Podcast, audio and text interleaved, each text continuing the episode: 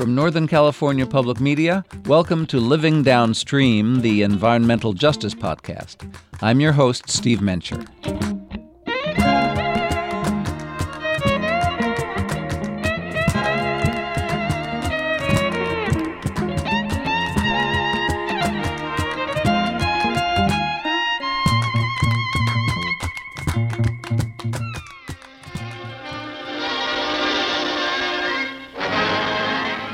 Over the jungles in notorious Zone D, these C-123s of the 309th Air Commando Squadron have a unique assignment, defoliation.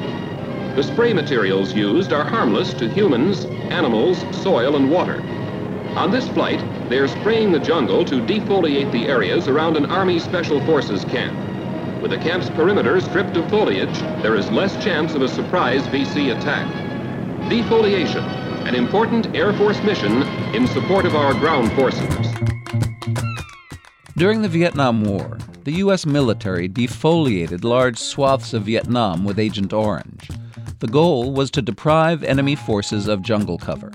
In the process, it exposed American soldiers to this toxic chemical as well.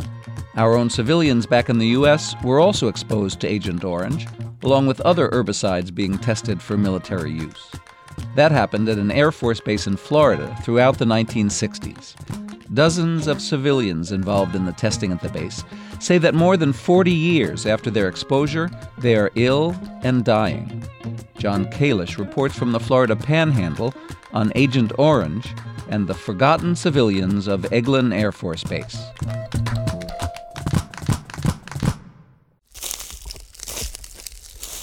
Eglin Air Force Base straddles three counties in the Florida Panhandle.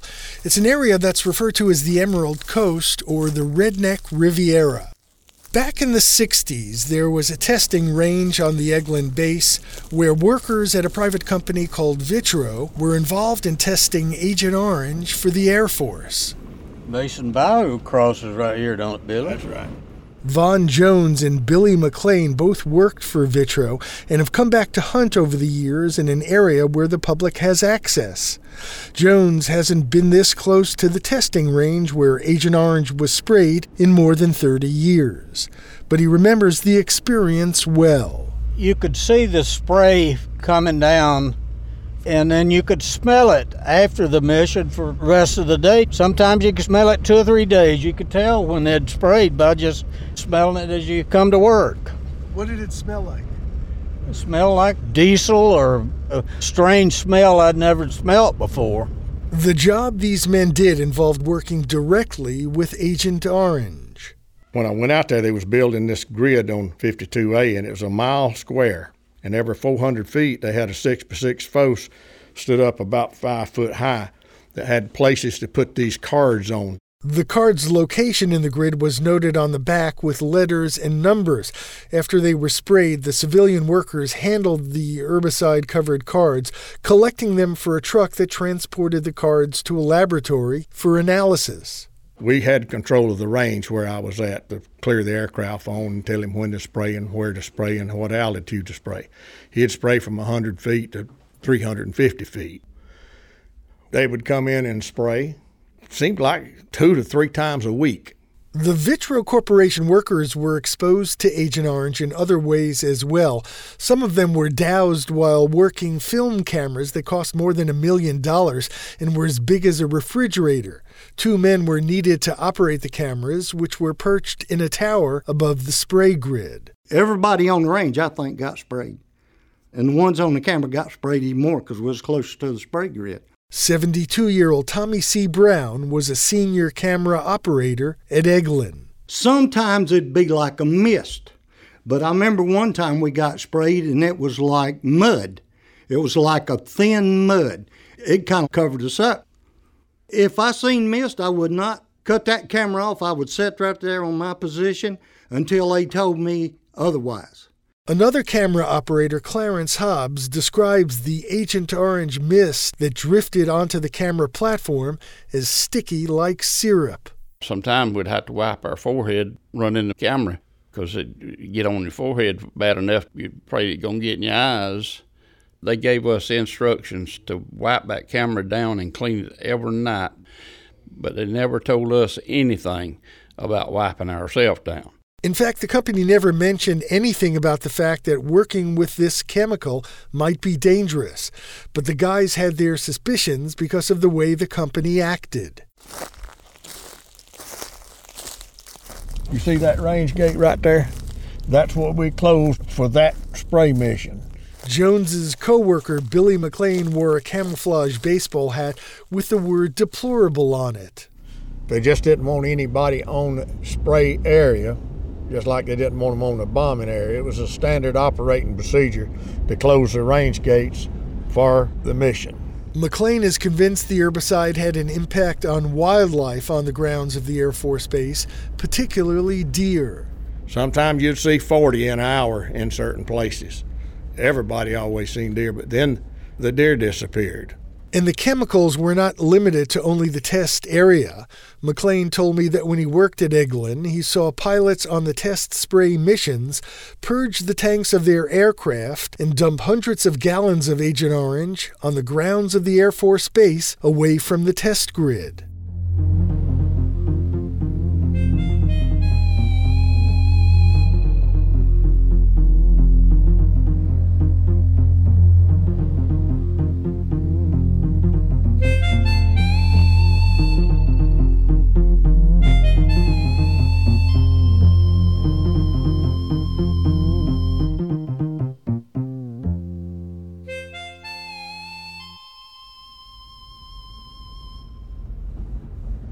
We drive to a small creek on the Eglin grounds that Billy McLean wanted to show me. They brought barrels of Agent Orange and dumped them in the head of a creek out there, steep creek. It'd be 50, 60 feet down there to the bottom. And they just roll these barrels out of pickup trucks. I seen them doing that, and I've been down there and seen the barrels down in the bottom of the creek. And that happened, I don't know how often, but there was many barrels that was put down in there. The creek runs into Choctawhatchee Bay, which is connected to the Gulf of Mexico.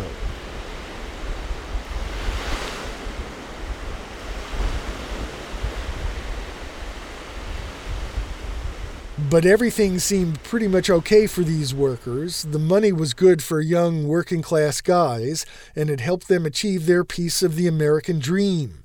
And even today, they look back fondly on their jobs at the Air Force Base. I'm Bobby Gunner. I'm 71 years old. I started working for Vitro back in 1967 as a brash 20 year old guy. And 44 years later, I retired. It was a fine job around here because you work for a construction company, you get 75 cents an hour, a dollar an hour. And so when you got a job at Vitro, you was in high cotton. Back then, you made $72 a week. You didn't turn the overtime down when you had a family of four to feed. You worked all the overtime you could. That was high pay around here, $72. You could order a fine house or have a new car. And no one questioned exactly what they were working with or why. We grew up with a bunch of people that when they, you got a job, you went and done it. You didn't question it. Bobby Collinsworth is 78 years old. He was a cotton farmer while he held down a full time job at Eglin, where he helped operate cameras that filmed the aerial spray tests of Agent Orange and other herbicides. I was raised to do whatever my boss told me to do. We all needed our job. We had a family, so that's what we done. 20 to 30 years later, these Vitro workers found themselves getting sick. Very sick.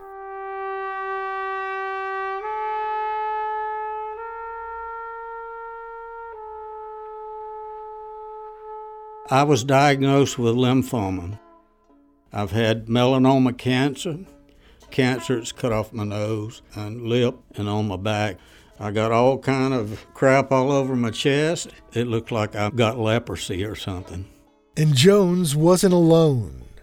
I got thyroid problems, and uh, my eyes run all the time. You can see it, it looks like a rash under it. I've got stents in me, and I've got arthritis from the end of my toes to the top of my head. And I'm in constant pain.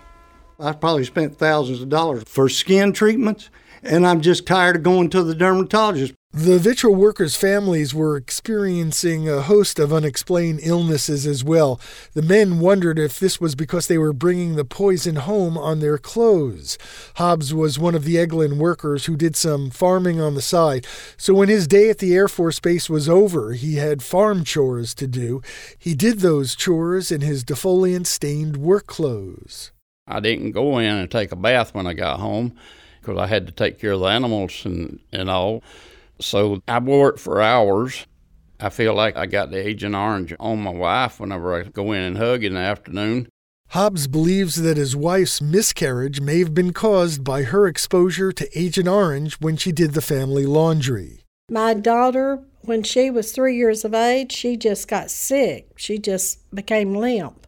They finally decided it was her kidneys. She had a kidney disease. That's Linda Yates, the widow of Jack Yates, who collected the cards on the spray grid among other tasks at Eglin. Our daughter was a daddy's girl. When he would come home, she would run out of the house and jump on him and hug him and all, rubbing all over his clothes, just sticky, saturated with Agent Orange. Well, his clothes, I might not wash them for three days. What I feel bad about is I let them set till I'd get a big load and wash clothes with the two kids, mine, Jack's. I did not know how dangerous that chemical was. When I did get to wash them, you could just stand them up. They were like starched. They were stiff, sticky and stiff. The notion that they brought home clothes that were tainted with dioxin, a highly toxic byproduct of Agent Orange, and unwittingly exposed their loved ones to it haunts some of the former Eglin workers. Bobby Gunter wonders if his late wife's neurological problems resulted from dioxin exposure, or whether his stepson died at an early age because of it. He was six years old when I worked there at Vitro with the spray machines. He died of leukemia. I'm wondering if I was the cause of it because it was on my clothes when I went home. My clothes was washed with their clothes. My wife washed them, you know. I beat myself up for all these years. Was it the cause of it?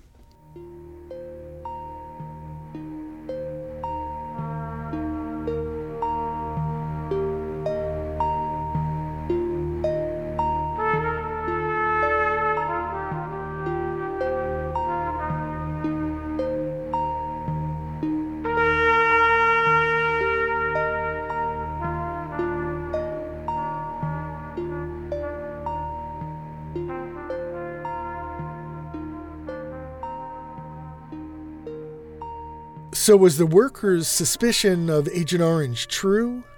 Some of the workers have remained friends in the decades since they worked at Eglin. They began talking to each other. Again, here's former camera operator Tommy Brown. When I'd run into some old buddies, they'd say, You know, them guys near carpool, all them's dead. You the only one alive. How you figure that? Brown's coworker Von Jones made the connection to Agent Orange when he was going for chemotherapy. I sat there looking across the hallway and I said, I know that guy. It was one of my supervisors that I worked with on Eglin. And I said, Ray Barnes, is that you? Yes. What are you doing down here? So we started talking. He said, Von, we're dying off. I said, Yeah, we're getting old, Ray. He said, No, I think it's that Agent Orange that we were exposed to. He had cancer and he died about a month after I talked with him. When I left there, I went home and started checking. So and so's died, so and so died of cancer. And I came up with about 40 people that worked out there on that grid that had died of some type cancer. Some of the Eglin workers began hearing of a class action lawsuit that Vietnam veterans had brought in federal court in New York against the chemical companies that manufactured Agent Orange, the very same herbicide that they had been exposed to. The massive legal action blamed the defoliant for a variety of medical problems, including birth defects. Clarence Hobbs started following the case. The first time I heard anything about it, I told my wife, I said, I was covered with that stuff.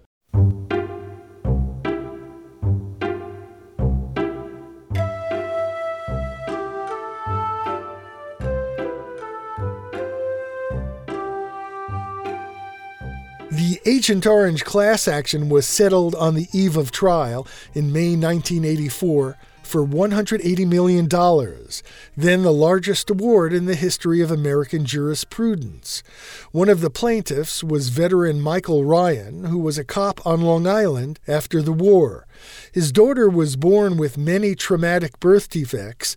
Here's Ryan's wife, Maureen, talking about their daughter, Kerry. Michael's mother was an obstetrical nurse, and she was in the delivery room when I gave birth. She said to me that she had delivered approximately 25,000 children, but she had never seen the pattern of birth defects. But with Kerry, every system in her body was involved. Maureen Ryan appearing in an independent documentary on Agent Orange titled The Secret Agent. She was born without a rectum. Her intestines were malformed. There was no opening at the bottom of her stomach. She needed open heart surgery. Her arm is malformed. Her arm is normal from the shoulder to the elbow, and then her hand is on after the elbow. Kerry Ryan died when she was 35. Her mother Maureen and her father Michael are gone too. If Agent Orange did this to the vets, it could be the culprit in the diseases that afflicted the Vitro workers. And if so, what could they do about it?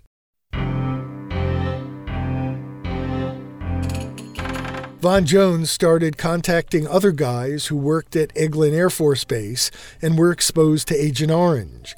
Then he started looking for an attorney. A local lawyer named Rusty Sanders caught his attention after successfully defending the director of a local wildlife refuge who was charged with harboring African hyenas. A lot of lawyers have billion dollar cases that they handle, and I, you know, I got the wildlife without a permit case. Sanders is 38 but looks like he could be 28. He grew up in Baton Rouge and came to the Florida panhandle right out of law school to work as a prosecutor. He eventually went into private practice and now works out of an office in a small shopping center in Santa Rosa Beach. His face seems to grimace involuntarily when he talks about some of the tragedies that have played out in these workers' lives. One by one, they begin coming in and explaining what their illnesses were. Each of them were doused heavily with Agent Orange, some for almost a decade. And they were misled to believe that there was nothing wrong with these chemicals. Why weren't they told? Why weren't they warned? What can be done for them now?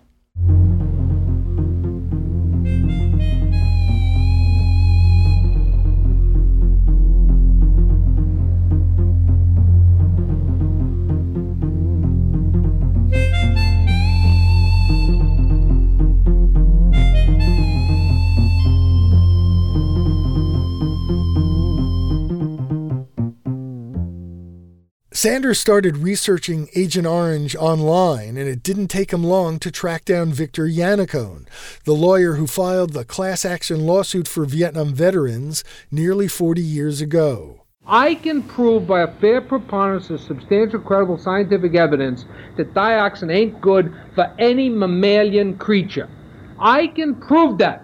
This is Victor Yannacone speaking in 1980 at a meeting of lawyers representing the Vietnam veterans all of the animal evidence, more than we have convicted all the other chemicals that have been taken off the market, indicate that dioxin is either a carcinogen or a co-carcinogen. Victor Yannacone is one of those stubborn idealists who refuse to go along with the established order. When he filed the Agent Orange class action in 1979, Yannacone was already famous for litigating the ban of the pesticide DDT. Considered a founding father of the environmental movement in the U.S., he helped start the Environmental Defense Fund. For several years during the Agent Orange litigation, Yannacone traveled around the country railing against Dow Monsanto and the other Agent Orange manufacturers for exposing the veterans to deadly dioxin. He knows this chemical down to its molecules. There it is 2378 tetrachlorodibenzoparadioxin, a molecule of death. This is Yannacone on a C SPAN program devoted to an oral history of the Vietnam War. See this molecule? What it does is damage the electron transport system and the oxidative phosphorylation mechanism of cytochrome P450 in your liver. That's why so many veterans have so many disparate illnesses. It turns out that Yannacone is still angry about the vet's case. That's because the suit was settled without deciding the issue of causation. That is, whether the dioxin in Agent Orange was actually the cause of the medical problems of the veterans, their wives, and children. So he never got to prove in court that Agent Orange was the culprit. Yannacone is now 82 and still practicing law. Rusty Sanders called him and told him about the retired Eglin workers. I have all the relevant documents that are necessary to establish the case on behalf of the forgotten civilians of Eglin Air Force Base. Yannacone is referring to documents given to the lawyers for the Vietnam veterans by the chemical companies that made Agent Orange during the litigation in the 1980s.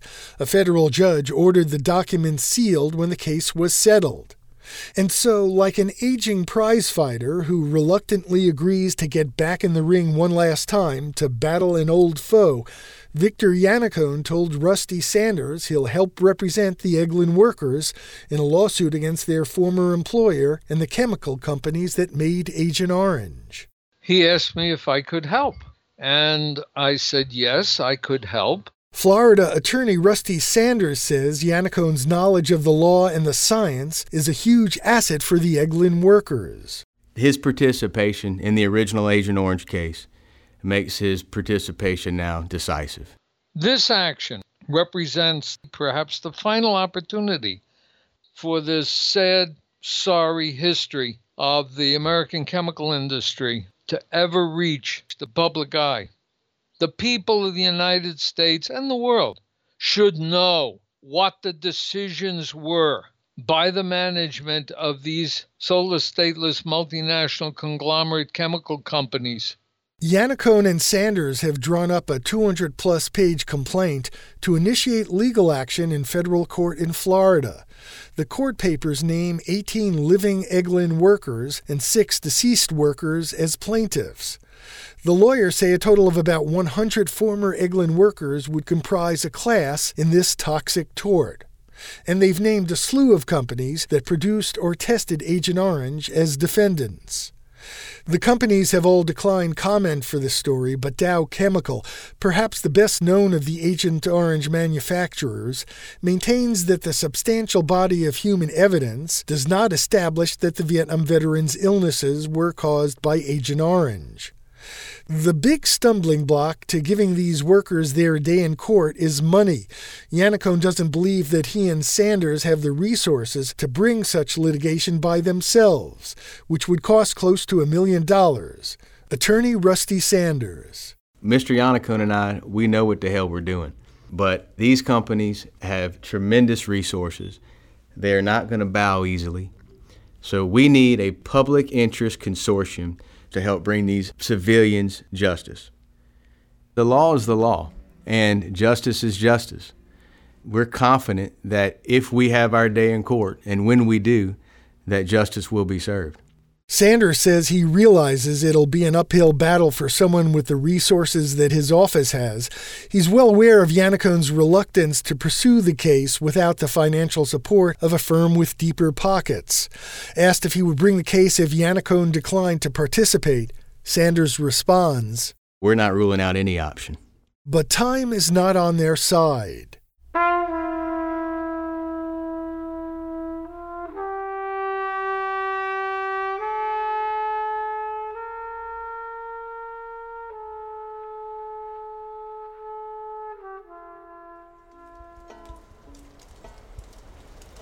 It was raining when I got to Dorcas, Florida.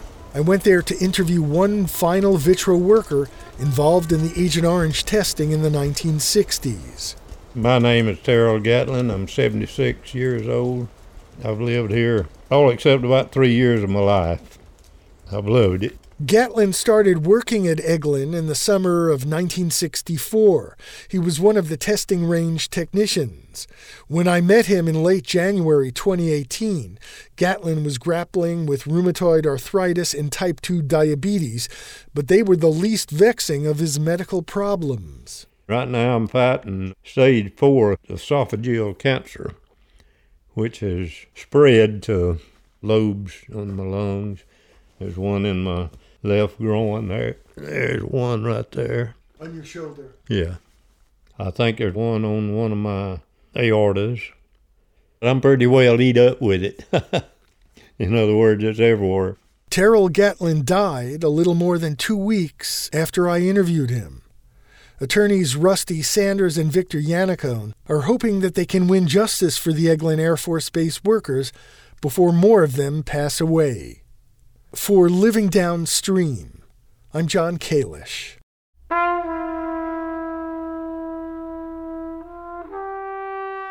Jon Kalish reported and produced this episode of Living Downstream, thanks to the producers of the documentary film The Secret Agent for sound of the late Maureen Ryan.